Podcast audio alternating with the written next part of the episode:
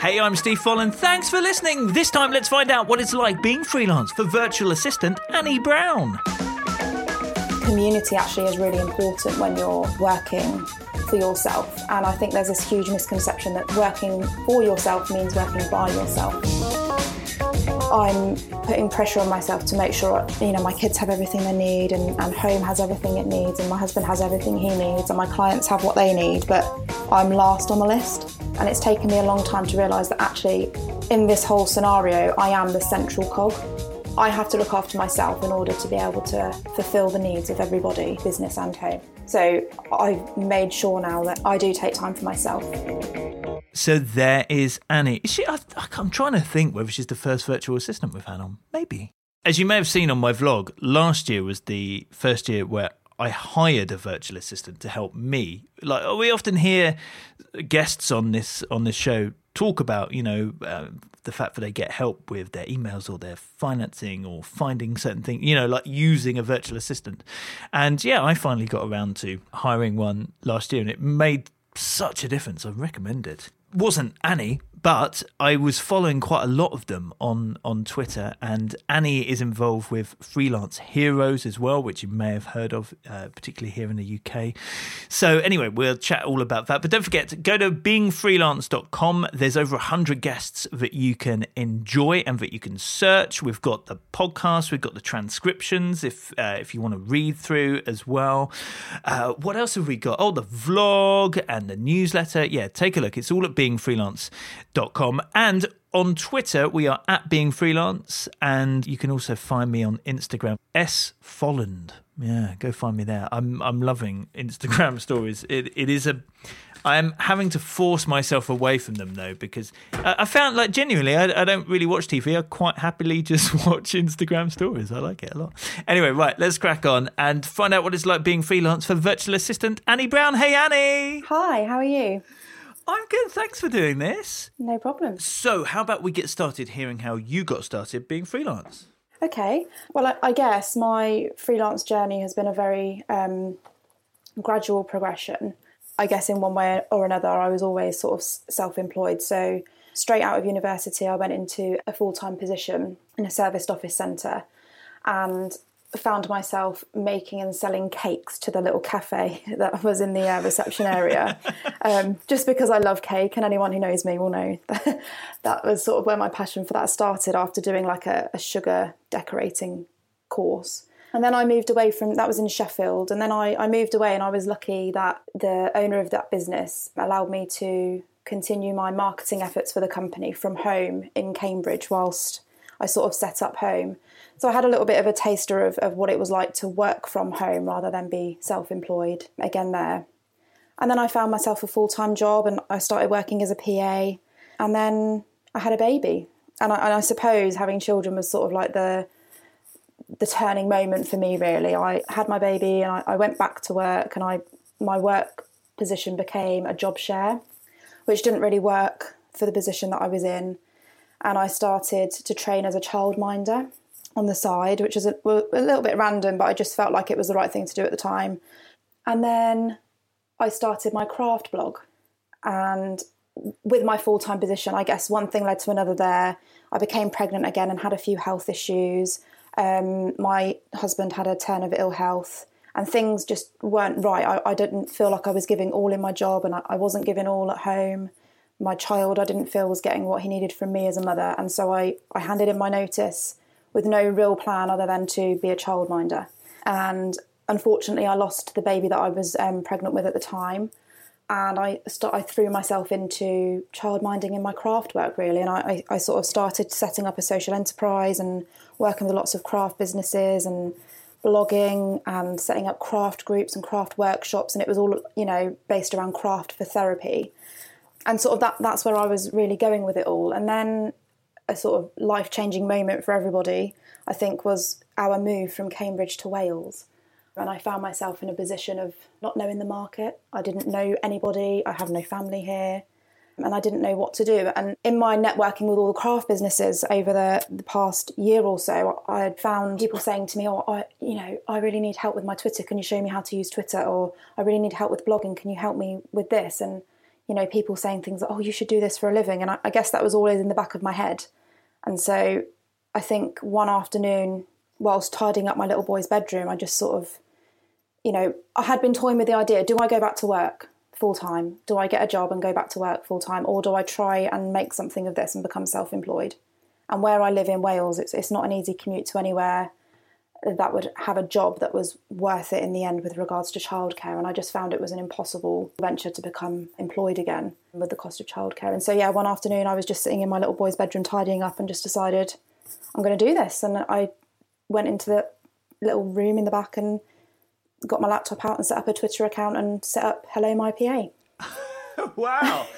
I mean, it's an amazing story, but I, I love that turn of right. I'm going to take action. I'm going to do this. Yeah, it, it was literally just in that moment. It had been leading up like ever since I'd left this this company in Sheffield and all my time at Cambridge. My old boss, who I was actually really good friends with, kept saying, you know, you should do this. You should work from home and, and help people with this stuff.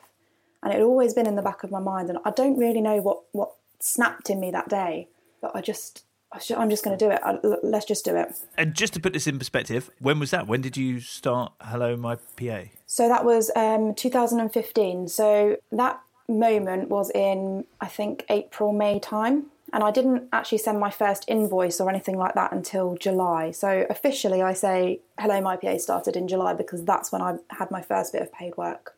But that moment, that decision was in May 2015. And it was, we moved to Wales in October 2014. So it, it wasn't too long after we'd moved. And you decided straight away to go with a sort of a brand name, a company name, if you like, yeah. rather than just Annie Brown Virtual Assistant. Yeah, I did. And this is something I've been thinking a lot about recently because I don't ever really, I never created like a, a marketing strategy as such in terms of promoting my brand and creating a brand. And whenever I talk to people or whenever I sign off things, I always refer to myself as Annie B. I'm a virtual assistant. I'm always very personal about it. But I guess in the beginning, I sort of saw businesses grow from one person, you know, like a freelance lifestyle business, if you like, to a brand with a team. And, and I always thought I'd love to be able to create jobs and, and have a small team of people. And as time has gone on, I, I have to- toyed with that idea. I was very close to employing somebody um, towards the end of last year, and I, I'm not really sure I want to go down that route now, or or if that is what I'm going to do. But I always just wanted to have that option, I guess, of of it being a brand. So, how did you go about getting those first clients? Now that you'd decided this is what I'm going to do. So, in my networking with craft businesses, I uh, when I say networking, I was working with brands um, on the blog, and I was covering events like um, ICHF Crafts at um, the NEC in Birmingham, I would go there and meet lots of businesses and and connect with people and I ran craft fairs, so I had a big database of you know people who had come to my craft fairs, like small craft businesses. And so I had this network of people, and I had my, a network of bloggers as well. And so rather than try and start from scratch and think, right, this is going to be my market and this is where I'm going to find customers, I made the most of what I had. So on that very first day, I created a market research survey, and I put together everything I wanted to know about what people would find useful about this service that I wanted. At that time, I didn't know that virtual assistants were a thing, I hasten to add. I didn't know that there was this massive VA industry. I hadn't looked into it in that much detail. I just knew that I had these skills that people were looking for. And so I sent this market research survey out to all of my contacts and, you know, all these small businesses in Cambridge and, and these people that I'd met at these events. And I asked them to fill out this survey. And for everybody who filled out the survey, I would enter them into a prize draw to have a four hour session from me with, you know, helping them with whatever they needed help with, a PA for the day, I, I phrased it as. And um, I had something like 200 responses because people forwarded it on, people filled it out, I shared it where I could. And the four people that I, you know, drew to have these services became clients. And the rest going forward, the rest of my clients were then referrals from those people. Fantastic. So not only did you get a minefield of information, but it publicised what you were doing and yeah. actually brought you your first clients. It did. It was really, really hard work because I really did proactively go out and, and contact. And I didn't, I didn't blanket anybody, like blanket email anyone. I didn't spam anyone. I sent everybody like personal emails and said, "I've decided to do this. This is what I'm going to do. Please take a look at the survey and fill it out."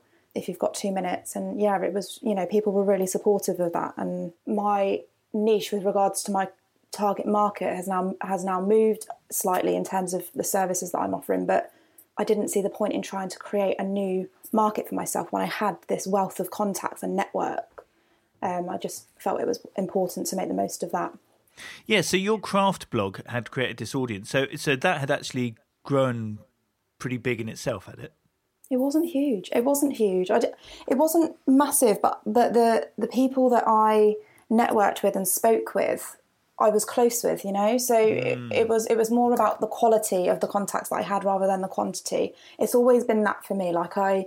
I, I'm, I'm really passionate about like customer experience and, and you know the experience that somebody has with you as a person or a brand or a blog or whatever and, and I and I, I feel like it was a personable thing for me so true, isn't it? Like ten people who actually care about what you're doing is worth more than mm. a thousand who like kind of nah. yeah, it is, and it, it's the quality of that experience that, that those people have with you. How do you give a, a great customer experience? What, uh, what what does that look like? Um, I believe in really good communication.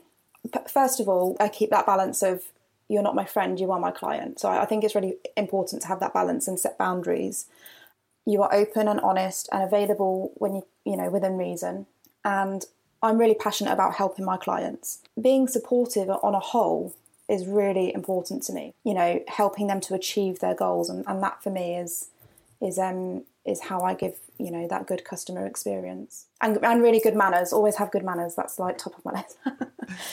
How do you manage your time? So here you are helping other people manage theirs how do you manage yours? Mm with difficulty. I have two very young children, and I have a husband who is an academic and is always away.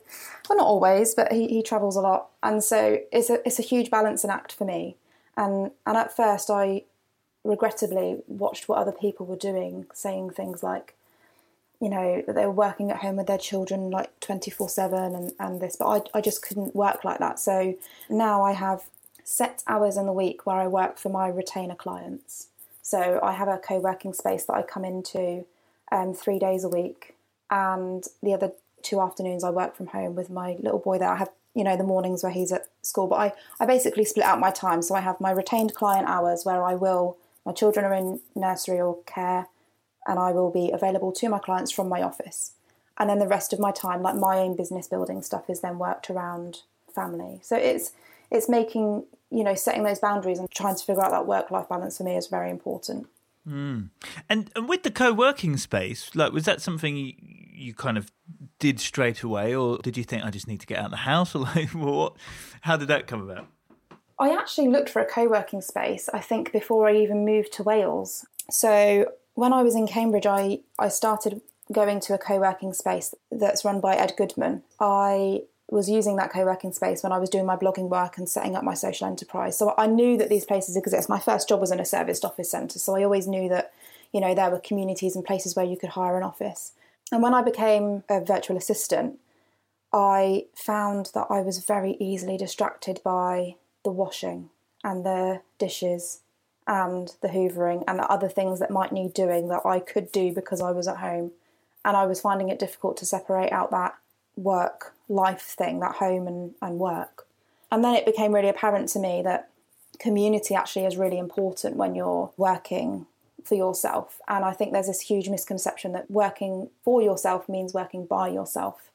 And I'm quite a social person, so I found it difficult to be at home all the time with no adult company, nobody there except, you know, maybe some people online in the background and so I, I, I got funding for an office for a year in um, a place in in Caerphilly down the road from me, and it's just great. I love it. Uh, There's so many people here, all on the same journey, like starting up their businesses and moving their businesses forward, and it's a really collaborative community. And I feel like I've thrived since I've been here for sure.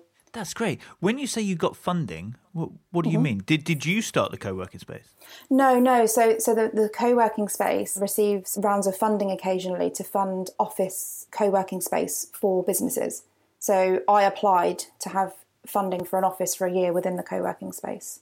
So the, the company is Welsh Ice, the building is Welsh Ice, and Welsh Ice receive funding from the Welsh government to give 12 or 50 startup businesses an office for a year. And I, and I applied for that, and I was one of the people that was chosen to have an office for a year.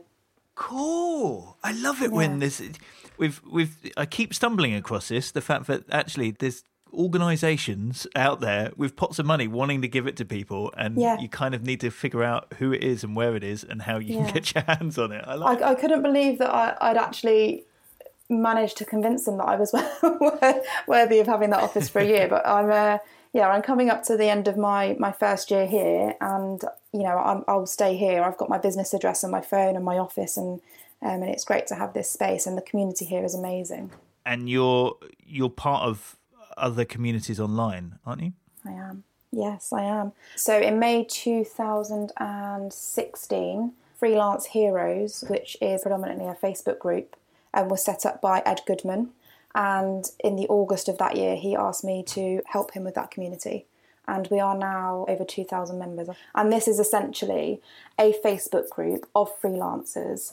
The basis of it is that it's non salesy, it's non spammy. We are all there to support and encourage each other with our freelancing journey. It's like an empathetic community because that that's really hard to find when you start out as a freelancer it's really hard to find that empathetic support really because people don't really get what you're doing they don't really know they're just like when are you going back to work or or when are you get a proper job and so having a community that's at your fingertips if you can't work at a co-working space or you are at home or you do find that people don't understand you the freelance heroes group is um, there and it is literally just over 2,000 freelancers all in the same boat as you.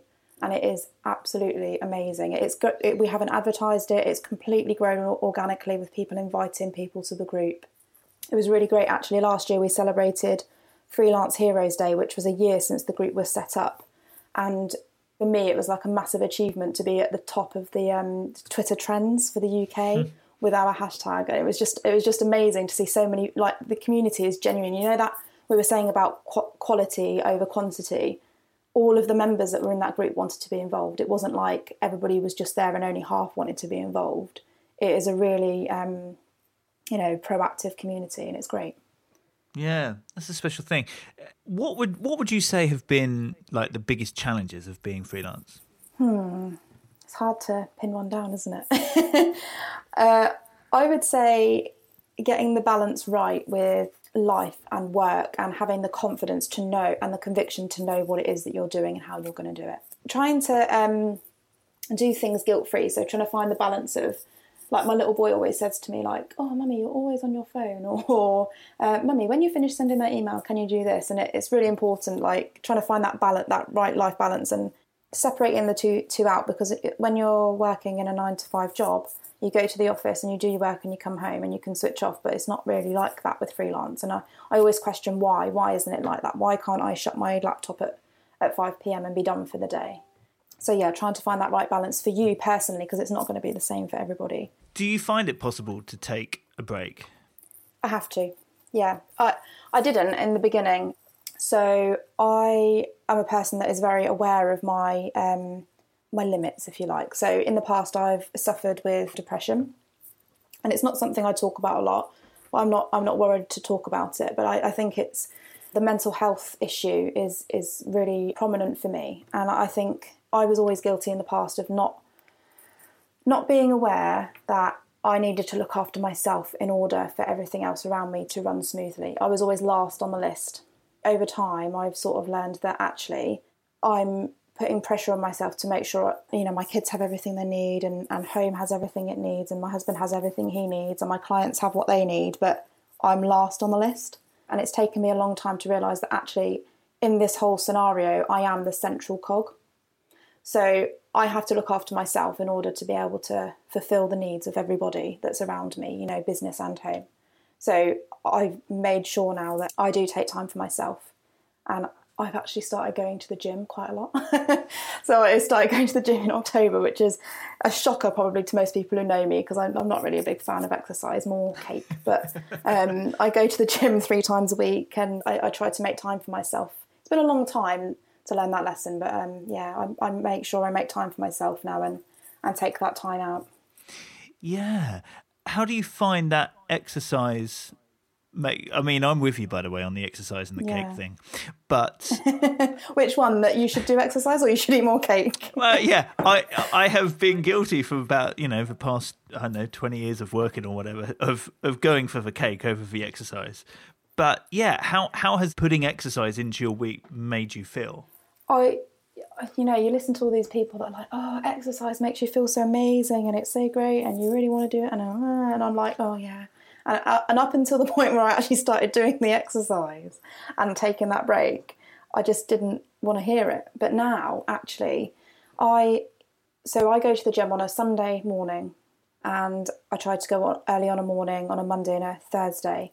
And it really does give me that, it gives me like a headspace. So not only do I, you know, the first few times you, you're sick of it and you don't want to do it anymore, you really have to push yourself. But I get this rush of, in, you know, that rush of endorphins and I, I can go to the gym and be home and, and sit back down at my desk and I feel proactive, like I have that headspace to be able to um, be creative, if you like. So it sort of um, gives me that time to think and switch off my mind from other stuff. You know, just be there with myself and, and have my thoughts and, and you know, it, ma- it does make me more productive. I can get much more done on a morning having gone to the gym and then coming back to everything and, and know what I need to do because I've had time to just reassess everything it really does make a difference genuinely does make a difference not i'm not just saying that i'm not trying to plug any gym or anything, like that like i genuinely do feel better for it and you know and because i'm i'm burning off those calories i can eat more cake so, Excellent. Making time for yourself first. Like that doesn't need to take lots of time. no just a little bit here and there. Sitting down with a cup of tea for 10 minutes. Like I, i've always been the kind of person that would eat lunch at my desk but now i try to come away from my desk and, and just go and have a cup of tea and i sit down. Even if it's just 10 minutes just come away and reassess because if you don't if you don't come away and, and take time to assess what it is you're doing you just get lost in it all and then you sort of go off off task yeah so it doesn't have to be a lot time like i don't spend hours in the gym i do a circuit that's half an hour so it's three times a week half an hour each time um, it doesn't have to be an awful lot of time but something is better than nothing for sure Yeah, awesome. Okay, now I always do this thing where I ask for three facts about yourself. Make two true, one a lie, and let me figure out the lie. What do you have for me? Okay, I found this really difficult because I am a terrible liar, really bad. So let's see if I can do this. So, number one, I once ate breakfast with Hollywood actor Sean Bean. Number two, I was an extra in The Theory of Everything and I made the final cut in a scene with Eddie Redmayne. And at the age of 27, I played the role of Mary in a live nativity with my youngest son playing the role of baby Jesus. Oh my goodness. Okay. so, Where to theory start? of well, presuming theory of everything was filmed a lot in Cambridge. Yeah, they did some filming in Cambridge where I was living. So the the scene that I was actually in was. Um, have you been to Cambridge? Do you know Cambridge? Yeah, Well, yeah. or yeah. So you know the backs behind King's College, like the, well, where all the colleges sort of back onto the River Cam. Yeah, They yeah. were doing some filming there. So yeah, so I was I played a part there where they did a scene. What did you have With- to do? Were you I just had to walk up. no, I really want. Do you know? In all the time I was in Cambridge, I never went on the punts. How, how terrible is that? I know, I know. It's so bad. That's Um, probably, don't to be anyone. fair, that's probably the sign of a true local. it's uh, Yeah, nobody's interested. Um, I no, I just had to walk over a bridge. yeah. Oh, d- d- don't undermine your role in this. Walking over a bridge is important.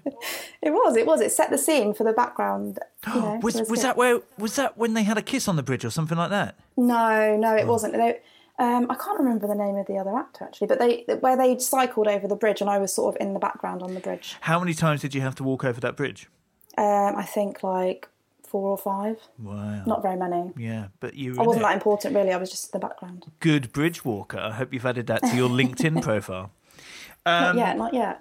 Um, well, you haven't. Maybe it's a lie. Okay, you and your son were in a live nativity. yeah, it was ridiculous. What what happened? Um, I was asked to be part of a live nativity, and I thought that that meant that I would just sit as Mary and, and be outside the church at Sydney Sussex College. My, my husband was a fellow there, um, and I thought I would just sit outside and we would just be there while people were walking in.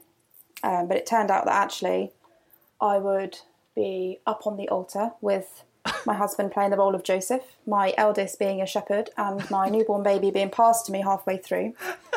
Um, and I have to add, there was when I went to, I had to actually walk because it was an actual active thing. So they were doing the carols, and I had to come in and walk down the middle of the, the church with and sit. And as I was standing outside, a woman handed me, I'd seen this live donkey outside, and I thought, what's that doing here? She handed me the rope to a donkey. I had to walk down the aisle of the church holding a, a donkey, a real life donkey. Ridiculous. Um. Okay. Did you get to keep the gold, frankincense, and myrrh? No, no, there was no frankincense, and myrrh. I just had to, you know, sit sit there. Okay. You had breakfast with Sean Bean. So I lived in Sheffield for a few years, and my husband rented a house from Sean Bean's nephew, and we were sitting having breakfast in a little backstreet pub in Sheffield, and this guy came in with Sean Bean because he'd been to this award ceremony thing. He'd come in, and, and this guy was making small talk with my husband while Sean Bean was just sort of standing there looking at the pictures on the wall behind us. And his nephew didn't actually directly introduce us or make any introductions. It was so awkward. um, and then they sat on the table next to us and had their breakfast, and his nephew was sort of making idle chit chat with my husband. So technically, I, I had breakfast with Sean Bean. These are all these are weird because I'm not sure where on earth Sean Bean comes from if that isn't true. Theory of everything because you lived in Cambridge, you thought I could have been an extra. Nativity, there's quite a lot of detail in there. Oh God, I don't know. Um, oh right, I'm gonna say theory of everything is the lie. Yeah, I wasn't an extra in the theory of everything. Yes. You know what it I is? really thought I would. Ha- I thought if I could convince you that that was true, this would be like the ultimate trick because I'm such a bad liar. No, I mean, I totally believed you. But out of those three, it just seemed like the most easy to make up. I think that's what it is. You told the story very well, but I wanted Sean Bean to be true. it Um, was true. It was true, and and to this day, it, it, my husband has never forgiven me because I wouldn't let him ask for Sean Bean's autograph. I, I was just like, mate, he's just a man having his breakfast in the pub. Leave him alone. it's so random, so random. If you could tell your younger self one thing about being freelance, what would that be? You can do it. Yeah, you can do it. I think when you start out as a freelancer, unless you're already in the communities of people that are doing the same thing, you don't have that. I didn't have that sort of supportive voice in my ear telling me that actually you will be able to do this. To the point of actually a couple of months in, I took a, a position at some council offices down the road from me for six months, and I hated it. But I, you know, I, I, I didn't have that confidence in myself. And I, and I know that's really cliche. And I, I probably think that most of your guests on this podcast will all say the same thing. I would go back and tell myself, you can do this, you know, have the confidence and believe in yourself. But I, I do think that that is what freelancers starting out need to hear. I think they need that. And that, that's why I, you know, value the Freelance Heroes group so much is because as a freelancer starting out, there are lots of people in there that are going to give you that, that support. Yeah. It's like that period, you know, after the initial excitement of starting where it can be a struggle for a bit, but you come out the other side. Yeah, I took my first client in the July, and a job came up down the road from me, and it was literally like a two-minute drive from my house. And I, I had a wobble, and I thought, you know, actually, if I could have a job down the road here, that would be ideal. And it was only a six-month contract, so I, I sort of took it thinking I'm just going to test this and see what what I want to do. So I I, I did my freelance work on the side, and I I worked this job, and I put some money aside while I was working for childcare because I knew when that contract came to an end, if I decided to go back to being freelance, I would need to have childcare so that I could focus on my business. I couldn't build a business. You know, people do build businesses around children. Don't get me wrong, but like for me, I needed to have that that headspace to be able to really focus on doing what I needed to do. And at the end of that six months, I was offered a full time position, and I think by that time, I'd restored confidence in myself and my abilities and realised that what I was doing was something I truly believed in doing. And I, I genuinely wanted to help people to achieve their goals. And I knew that I could do it. And so that made it clear to me that, that this was what, what I was going to do. And, and it gave me that boost of confidence. Um, and so I said no to that job and continued being freelance, and I'm glad that I did. Yay! It's it's it's a good point. It's it's a nice thing actually. Is that that difference of I guess working in a company and maybe, and this isn't always true, but working in a company and you're just sort of helping that company. But as well as the flexibility that being freelance has given you, it's also mm. it it makes that direct connection to you can see what your work is doing. This difference that it kind of makes in a way that maybe you don't get in a in a company role. Yeah, I mean the, the the people that I were working for, they they were doing really good work in the community. Don't get me wrong, and and I felt good that I was supporting that that those efforts. But with my job, I have six clients on retainer, and every week, one of those clients will have something that they've achieved, and I and I am not taking credit for that, but I've helped them to achieve that by taking something off of their plate so that they can focus on that. It genuinely is pleasing to me. Like I, I enjoy that. I love to help people, and I love to see people progressing. And in doing that, I'm also progressing myself. And when I look back over actually what I have achieved in a short space of time, for me personally, with, with you know the barriers that I have with you know children and, and childcare and things, it's it's amazing. Yeah. Annie, thank you so much. Go to beingfreelance.com and there'll be links through to Annie's site and also to Freelance Heroes, things like Twitter, so you can reach out to Annie if you want to. Beingfreelance.com. While you're there, sign up to the mailing list. Check out the vlog where I chart my freelance week. And, well, what's the other one? Um, oh, yes, of course, over 100 guests. just a small idiot. Uh, yeah, all these other guests and their stories. Remember, it's not, it, it doesn't matter what their role is. It's more about the being freelance and, and how they get by. And Annie, it's been great hearing how you've done and, and how well it's going. And yeah, all the best being freelance. It's been an absolute pleasure. Thank you very much.